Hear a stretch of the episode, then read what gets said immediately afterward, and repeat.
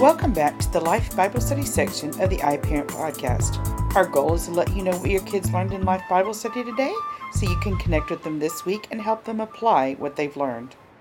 This week in the Gospel Project for Kids, our journey takes us to Jerusalem as Nehemiah led God's people to finish rebuilding the city walls. City walls and gates were very important in Bible times. Walls were built to be several feet thick. They protected a city from its enemies and provided a sense of safety and security. Gates were the center of city life, the meeting place for commercial and social transactions. Without these structures, the surviving remnant of God's people struggled and were susceptible to attack.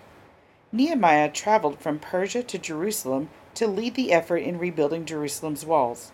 Nehemiah's leadership was effective. Nehemiah 3 describes all the people working together to rebuild the gates and walls, but it wasn't long before Nehemiah met opposition.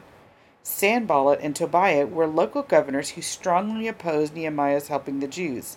The two mocked God's people and tried to discourage them.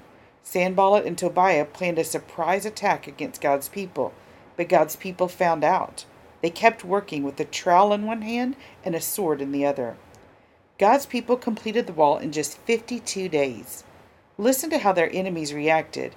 Nehemiah 6:16 says, "All the surrounding nations were intimidated and lost their confidence, for they realized that this task had been accomplished by our God."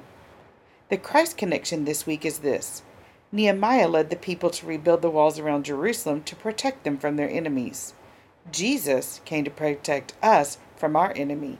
He died on the cross and rose from the dead to rescue people from sin and death. Be sure to check out the family activity page on this email. It includes a fun family activity and scripture verses to read about trusting God.